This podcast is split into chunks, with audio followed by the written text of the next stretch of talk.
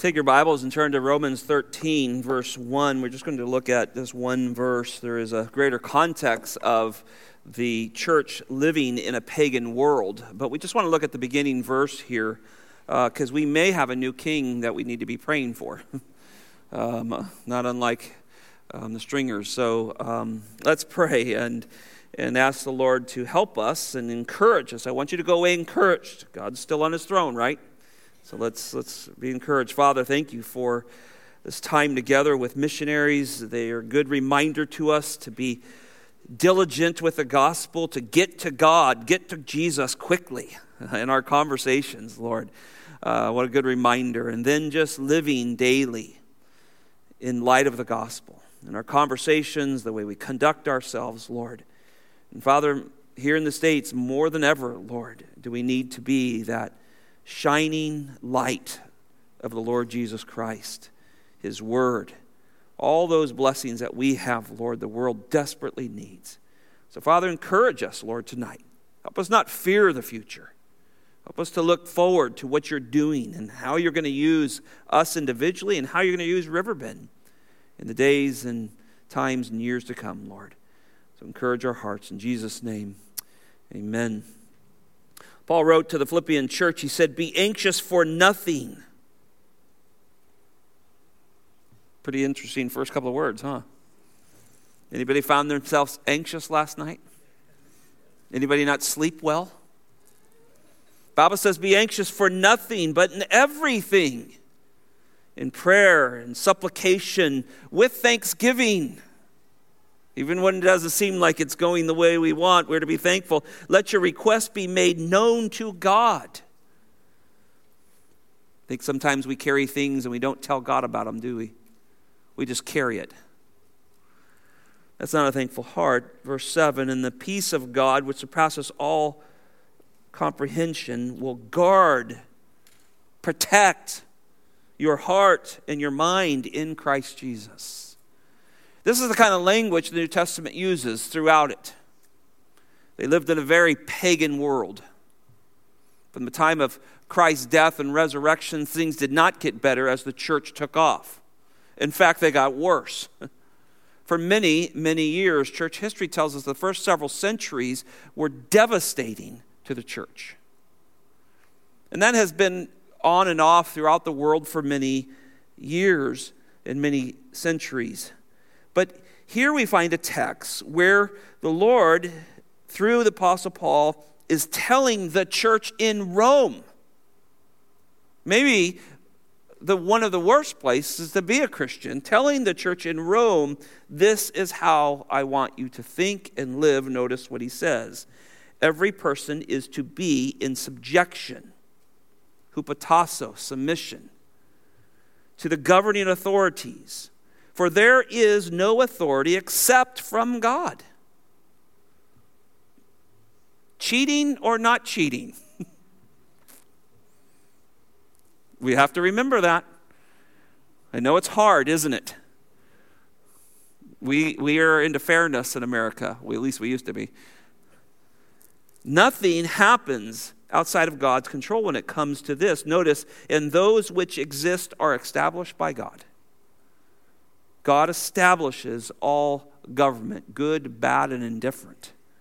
Now, as you look at this text, clearly that clearly it's teaching us that God's telling Christians in this text, he uses the term, look, notice every human being, I think that takes us in, to submit or be in subjection to these governing authorities. Now, the word hupotasso that we translate in NASB subjection or submission here it carries the idea of genuinely honoring, genuinely respecting. Now, let me give you a little caveat. I wrote most of the sermon on Monday and Tuesday. I cleaned it up a little bit today as I was working on it, watching events unfold, but I have not changed since I've heard news. There's a genuineness that God is calling us to honor the king, to honor government being genuine about how we do that. That's a challenge for Christians. And, and, and it's going to challenge us if things do not go the way we would like them, that could be even more challenging as time comes. And, and understand the context is the church in Rome. This is the worship of Caesar. This is a worship of pagan world, plurality of gods, and, and, and paganism and immorality and so forth was rampant. I know we talk about things and the way they're going, and we've seen a shift in the families and all this stuff that's going on, but this is not new. The church has lived within rampant immorality for centuries. And so, this was a difficult task for this church living in this extreme pagan environment and pagan government. But, but we must also emphasize that this command is not just written to Rome, it's written to us not just to the Roman church. And we know this because the other apostles pick up on this. First Peter chapter 2, you can just I'm going to give you lots of passages this morning or this evening and you can write them down and encourage yourself later, but Peter tells the church that not as just in Rome, Peter starts listening, right, in Bithynia and uh, Cappadocia and Asia. And he lists, remember on the start of First Peter, lists all those places because persecution had driven the believers into different places and the church was being scattered and starting in new places. And that's often what God does with persecution is he scatters us so the word will go forth. And so he's writing to this church that's scattered. And he says in chapter 2, verse 13, submit yourself for the Lord's sake to every human institution he just doesn't say submit yourself to every human institution. He says do it for the Lord's sake. The word, we get the idea of his glory, his person, who he is. It's a, that's a whole new meaning. Okay, Lord, I'm doing this for you. And, and in some cases, we go, I can't do it for any other reason. I have to do it for you because I don't see anything humanly why I would do it. Because it's so far against what we believe. And so he, Peter says, submit to human institutions for the sake, the glory of God, whether to a king or as one in authority or governors, as sent by him for punishment of evildoers and to the praise of those who do right. He, he's going to there's part of that, right? There's government for that. But he says, he goes on to say this For such is the will of God, that by doing right you may silence the ignorance of foolish men, and we may have a greater opportunity to do, to do greater good, to, do, to, to show the gospel in greater ways that highlights our God. Now, it may bring persecution or hatred, but it will also show foolish men who are ignorant of the truth when we stand for the things of God. Peter goes on to say, act as free men. And do not use your freedom as a, freedom as a covering for evil, but use it as a bondservant of God. And then he ends with this he says, Honor all people, love the brotherhood, fear God, honor the king. Honor the king. Kyle and Della told me in my office on Monday, they said, one of, and you heard it today, that they pray for the king of the country they're in and those Muslim relationships that they're having. They kind of, you, an outsider, are praying for our king who believes completely different than you do. Why? And it gives them an opportunity to take them to the text and show what God's word says about that. And we should honor those who God places in authority.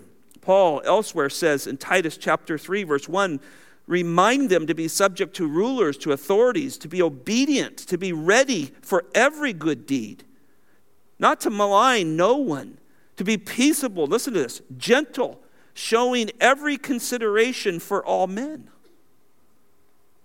There's going to be problems if this thing goes the way it looks like it's going, right? How are Christians going to respond? How are we going to handle the change in government that may lead to loss of freedoms in the way we believe. I love Apostle Paul. He gives great application to living a gospel life in regards to government and so forth. 1 Thessalonians chapter 4 verse 10 through 12. Listen to this. But we urge you, we beg you, plead you. He's he's trying to get the brethren to think about this. Brethren, to you are to excel still more and to make it your ambition. Now listen to this church. Make it your ambition to lead a quiet life, attend to your own business and work with your hands. Now this is a great admonishment because sometimes we don't live a very quiet life. And, and this, isn't, this doesn't mean that you can't speak up for the unborn or anything else. Not at all. We would we stand for the unborn. We'll go to jail for that, won't we? We'll go to jail for the ability to stand here and preach openly for the gospel of Lord Jesus Christ. We, that's not what I was talking about. But the goal is not for us to go out and cause problems. We are the solution. we carry the solution. And so we're to live, think about that, quiet lives. Quiet lives. People in politics don't live a very quiet life, do they? It's not very quiet. Clanging gongs, right? Then he says this just as I commanded you. He's also telling us to be uh, take to our own business. God has businesses and different things. He has all callings. We all do different things. Work with your hands just as I commanded you, so that you will behave properly towards outsiders and not be in need of anything. Half of our nation is in need of something from the government. It's one of our problems, isn't it? He says, Keep your mouth shut, work hard, don't be in need of something. See, that's a difference in us. And that gives us so much opportunity. I think the Bible teaches us to be industrious people, to be industrious, start businesses, be in people's life. One of the things that a lot of our missionaries do to be in country is they have businesses and Kyle talked about going and they talk about business and there's an opportunity and they're there. That's the only way they can be there is they have a business there. But it's such inroads. Not everybody gets to stand in this pulpit and do what I get to do. You actually get to do something I don't do. You are meeting with people who will never come to my office. They'll never come and cross paths with me. They're scared to death of me. You got to see when I tell them what I do, what they do. You have such a great opportunity be industrious, work with your hands, live a quiet life, look for opportunities to preach the gospel to them, to share. Get to Jesus quickly. Amen? What a great reminder. Listen, brothers and sisters, down through Christendom, many Christian leaders and faithful believers have modeled how to live under pagan governments. Leaders would often instruct their fellow members to, to represent Christ even in mistreatment. Represent Christ when, when you're mistreated. Obey every law, they would tell them, just or unjust, with, with the exception of the laws that would force you or cause you to cease to worship or to gather or to obey the Bible. Do everything they tell you, even if it's unjust. I wish I could, I had a thousand different examples of it, but time limits me, and I'm going to skip some of those. But I've been in Russia, I've been in India, and I've been around the world in different places, and I talk to believers who've seen great persecution and the injustices that they had to go through, and how they had to live under injustice, un, unjust means so that they could share the gospel with people. See, that's scary to us as Americans, isn't it? When we see injustice, we go crazy, right? In fact, we just re, we actually now retitle justice and, and so forth. But not the Christian. The Christian is commanded to live even when it is unjust. Peter, Peter does such a good job of that passage. If you follow that on down in chapter 2, he will get depth and depthly. Even when you are unjustly uh, treated, honor the Lord. See, that's the big difference in us. And that gives us an idea and an opportunity to share the gospel. The apostles were treated unjustly, weren't they? They even went to prison and they trusted the Lord to provide their escape, right? Peter preaching the gospel, got thrown into jail. He's in there. Angel comes, takes the shackles off, opens the doors, leads him out. Or when, like uh, Paul and Silas in Acts chapter 16, they're accused falsely, unjustly treated, went to prison even though they were Roman citizens, what they did to them was illegal. They waited for God to act. Of course, he shook the, the, the jail that night and saved the Philippian jailer and his family and started the birth of the, the, uh, the Philippi church um, that night. But they waited. And the next day they got brought in front of them, and man, they were scared. They had, they had they waited on God because they treated them unjustly. It isn't hard. There's so many examples. I just wrote down a few, but think of Daniel and his three friends who refused to worship false gods, but respectfully, respectfully, and reverently spoke to the pagan governments, their governors and kings. I just read through Daniel just recently, and uh, Shadrach, Meshach, and Abednego, and Daniel in different circumstances, and each time, though they had to take a stand, we can't, we can't bow down to your God respectfully. If you study that language, they are very respectful in how they do that. No, they still get thrown into the, into the uh, furnace, but there was God to protect them. And they said, even if he doesn't, we're not going to bow down. But if you study the language, they are respectful. Get into the New Testament, that's an interesting study when we think about uh, the church being persecuted. There came a time when Peter and John experienced unjust suffering for their obedience. And, and yet, in it, they spoke very carefully. Acts chapter 4, they're, they've been before the, the group of men, men basically that made up the Sanhedrin who had crucified Christ, and they're there and they're challenged. And the men say to them, they say, when, when they were summoned to them, they, these are the religious leaders, this is the religious government that Jew was, the Jew was under at this time, said, commanded them not to speak or teach at all in the name of Jesus. In many places, even our missionaries tonight, it's illegal to do that. But Peter and John answered and said to them, Whether it is right in the sight of God to give heed to you rather than to God, you be the judge, for we cannot stop speaking about what we have seen. They are not calling them names, they are not fighting with them. They're just saying, Here's what we believe. Yes, this could cost us. We may get that opportunity. As you followed along, they, they they knew they were commanded by Jesus to take the message into the gospel world. They knew it was not going to be easy. And for them to obey human rulers would mean to disobey the divine ruler, the Lord Jesus Christ, when it came to assemble and preaching the gospels and so forth. Again, it goes on in the next few days, they end up back in front of these men again in Acts chapter 5, verse 28. And, and they were saying to them, we, they came back and said, We strictly gave you orders not to continue teaching in his name, and yet you have filled Jerusalem with your teaching. I think they did a good job, didn't they? I think that was a good, a good examination. You filled the. Man, wouldn't that be great? We were known that we filled Ormond Beach and Daytona and Volusia County with the teaching of the Lord Jesus Christ. Riverbend did that. You guys have you're, you're trying to take over the whole area. Well, we're not trying to take it over. We just want everybody to know Jesus. It'd be nice if our church would be known for that. But then Peter goes, Peter and the apostles answer, they said, Well, we must obey God rather than men. There are times to do that. But my point it is reverent in it. I know there's been a lot of chatter on social media, which I stay far off of, um, of churches that met and they shouldn't have and all that stuff. Well, we as elders believe there was a time and point to say, mm, you're asking us to do something that's, that God clearly commands us to do. And There's a point where we were going to go. Of course, our, our governor came and said, Yeah, you guys should meet. And of course, it all worked out. But that's what we were willing to do. But the, the apostles in all of this, when you study this, they act respectful and honor them. They don't mock their leaders. Um, they don't start marches and, and you know, all kinds of things to, to cause problems. They honored them. But there came a time to obey God rather than men. And when that time came, they gathered as a church and they proclaimed the gospel.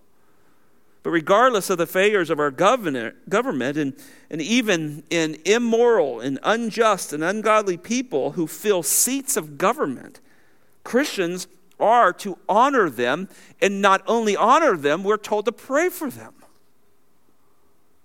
Are you ready to pray for a new president? To pray for his salvation? To pray for his leadership, his cabinets? All of those. Are we ready, to do that? See, our influence will never come from massive protest and marches They'll never come, our influence will never come from selfish living and rebellion. That's not where our gospel influence is going to come from. Our greatest influ- influence in a pagan world is our personal and corporate relationship with the Lord Jesus Christ. Did you get that? That's your greatest influence on government on this pagan world is our personal and corporate relationship with the Lord Jesus Christ. One on one, how we conduct ourselves, and then how we conduct ourselves as a church.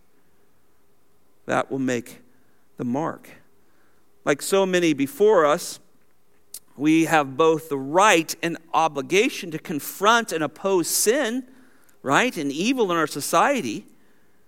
That's, that's, we're going to do that. We're going to stand for the family, the biblical family. We're going to stand for life of the unborn and life of the elderly.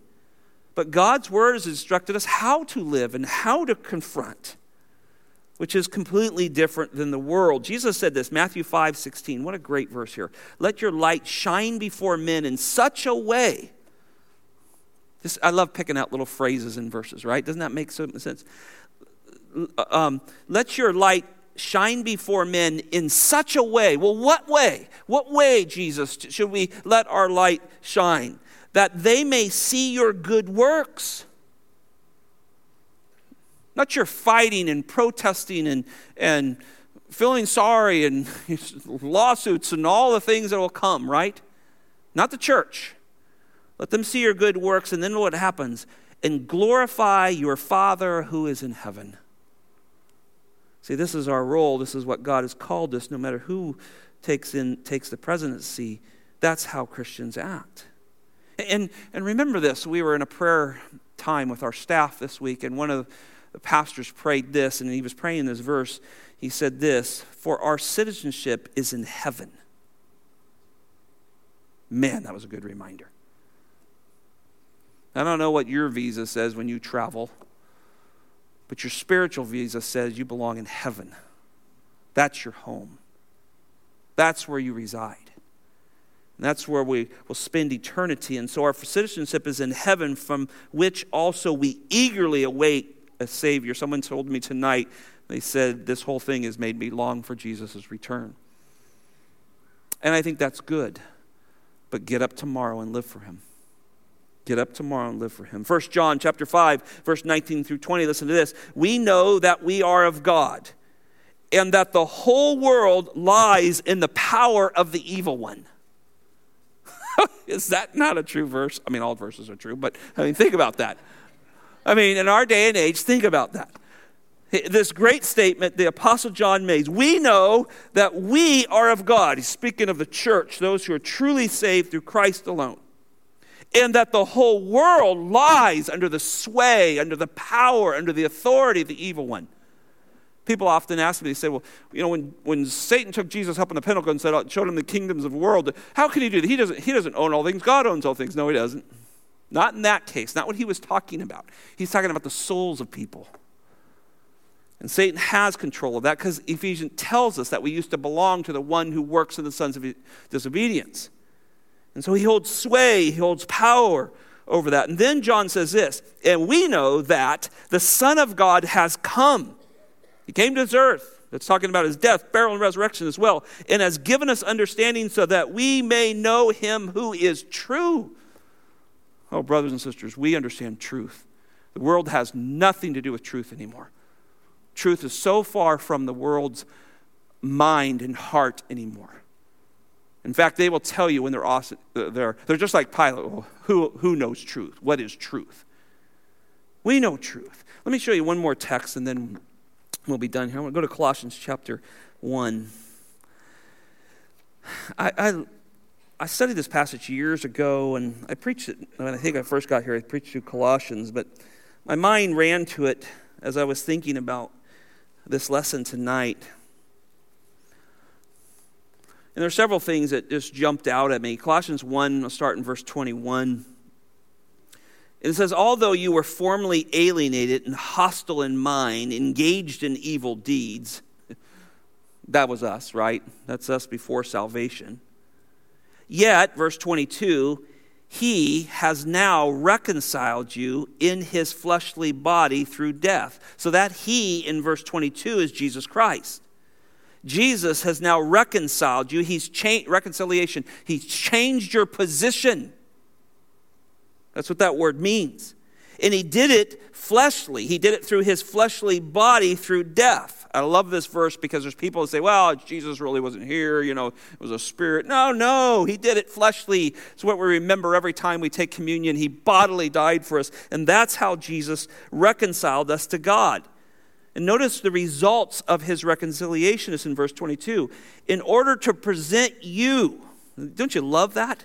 You, believer, before him, God, before Jesus, for himself, before the Trinity, really, talking about God, holy and blameless and beyond reproach. Now think of yourself today. Can you see yourself as holy, blameless, and beyond reproach?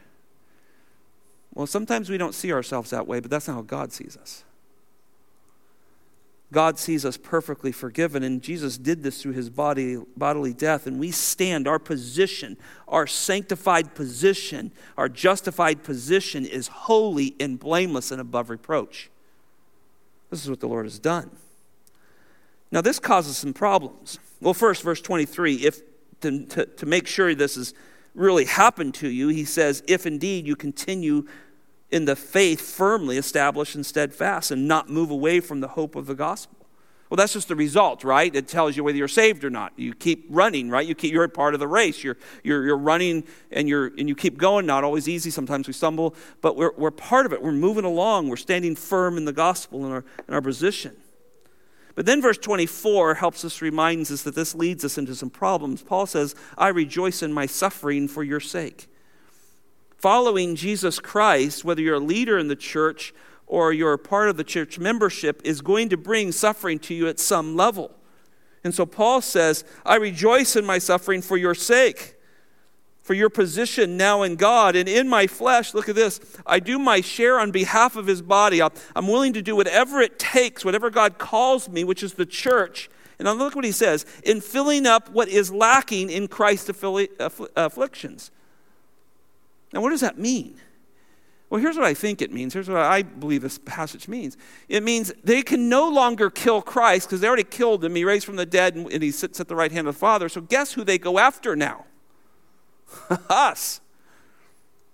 And Paul says, I'm filling up what is lacking in Christ's affliction. They can't beat Christ, they can't nail him, they can't kill him anymore. So, that's what they do to us. But look, I'm willing to do this because of my standing, because I've been reconciled with God. I don't know that this, those in this room will see that kind of persecution, but are we willing? Are we willing? I don't, maybe it's why we don't send many missionaries anymore. Maybe we've got so comfortable and we are so afraid of injustices or unjust behavior of somebody towards us that we're so comfortable here, we would never go there. One of the things Kyle and Della told me the first time I met them, they said they had been kicked out of Tunisia.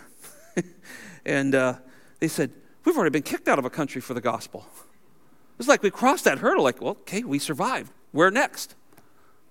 Sometimes we need to go through that. Sometimes we need to have somebody reject uh, the gospel and feel like they rejected us and realize that we got a chance to stand for the Lord and, and, and, we, and we feel strengthened to do those things because we fill up the suffering of Christ. Well, just a couple more thoughts and I'll be done. Paul gives a closing benediction to 1 Timothy when he, his first letter to Timothy in chapter 6, verse 13, he says this I charge you in the presence of God, who gives life to all things, and to Christ Jesus, who testified the good confession before Pontius Pilate, that you keep the commandment without stain or reproach until the appearance of the Lord Jesus Christ. Well, there's a lot of discussion of what that commandment is, but there doesn't seem to be contextually any one thing that that would be the commandment there. And so we most likely what he's speaking about is the commandment is to love the Lord with all your heart, your soul, and your mind and strength. Love the Word of God. I think it's probably centered around the Word of God. So keep the Word of God is I think the idea here.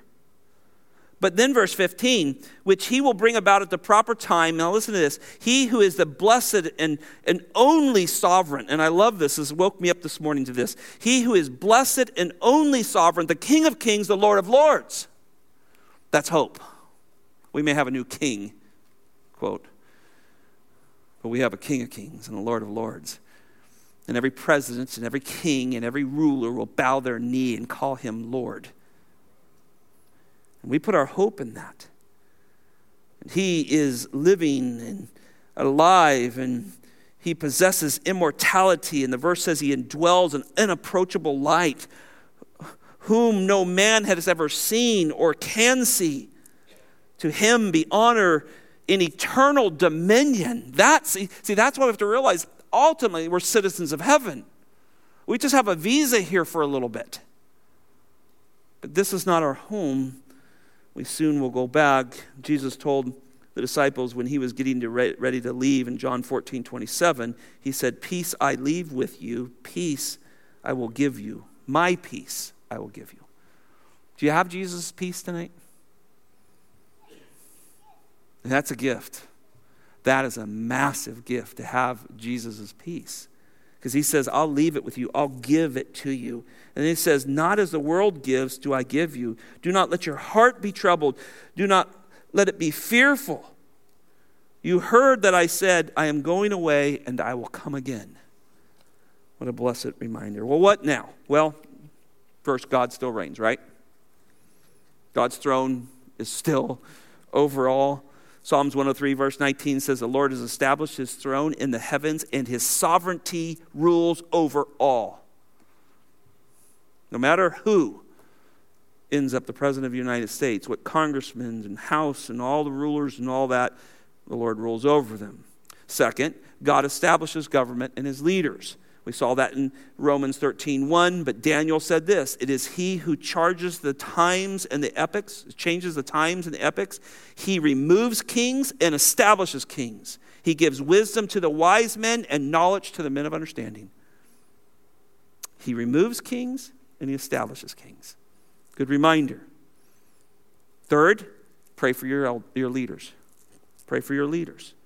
Paul had to remind Timothy of that. Paul was in prison when he wrote that first letter to Timothy, and maybe they were frustrated. Maybe they were mad at the government. Maybe, maybe they, they were fearful and not reaching out and not in continue to build the church. Maybe they were stopped. And so he says, First of all, I want you to know this. First of all, I urge you in treaties and prayers and petitions and thanksgiving be made on behalf of all men, for kings, and for all those who are in authority, so that you may lead a tranquil and quiet life in all godliness and dignity. This is a good and acceptable in the sight of God our Savior.